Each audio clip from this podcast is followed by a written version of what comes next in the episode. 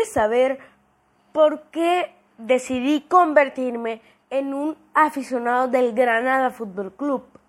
Eso y mucho más aquí en Fútbol para Llevar.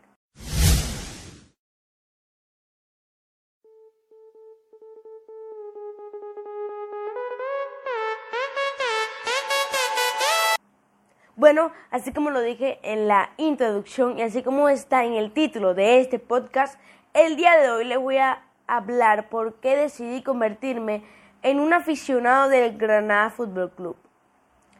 Así que, sin más preámbulos, comencemos. Punto número uno.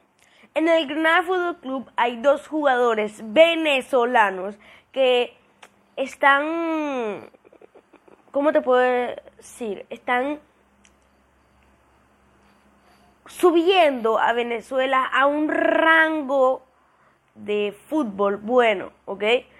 Son dos jugadores muy buenos que son Yangel Herrera y Darwin Machis, lo pueden buscar en Google, pueden buscar jugadas de Yangel Herrera o jugadas de Darwin Machis para que ustedes vean que son unas joyitas que no son unos chamitos como Mbappé, pero tienen calidad que es lo importante. Y yo creo que si ellos se lo proponen van a llegar a Real Madrid, Barcelona, etcétera, etcétera, etcétera. Pero si nos podemos a ver qué equipo hay que seguir que sea bueno. Está Real Madrid, no. Barcelona 8 a 2, no. Bayern, nunca me ha gustado los equipos alemanes, equipos portugueses, eh, nunca, nunca, nunca, nunca, nunca, nunca me ha gustado. Atlético de Madrid, tal vez, pero no. Y busqué por mi país. Yo ya había sabido que el Granada era bueno, porque el Granada le ganó al Barcelona, el Granada le ganó al Real Madrid en la Liga Santander. Yo lo había visto, yo, yo lo había visto.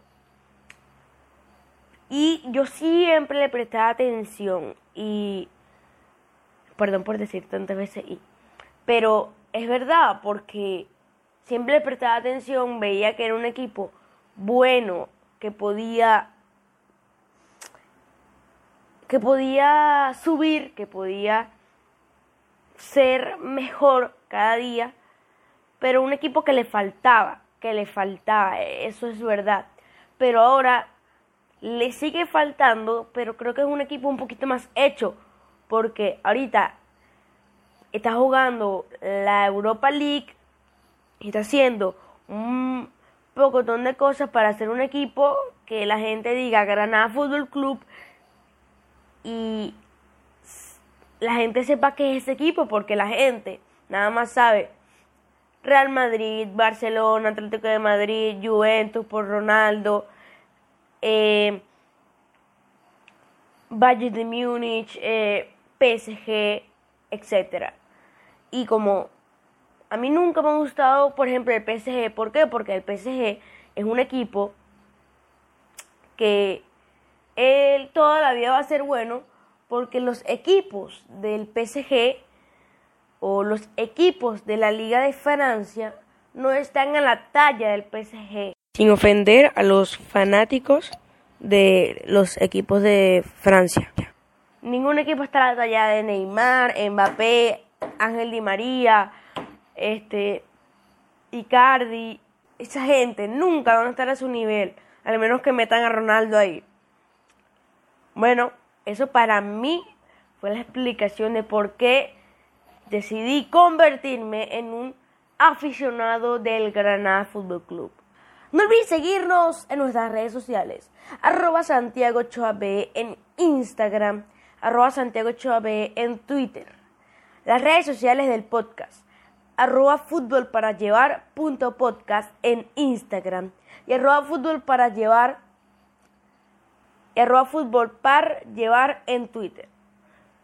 Ahora sí, nos vemos en la próxima, futboleros. Chao, chao.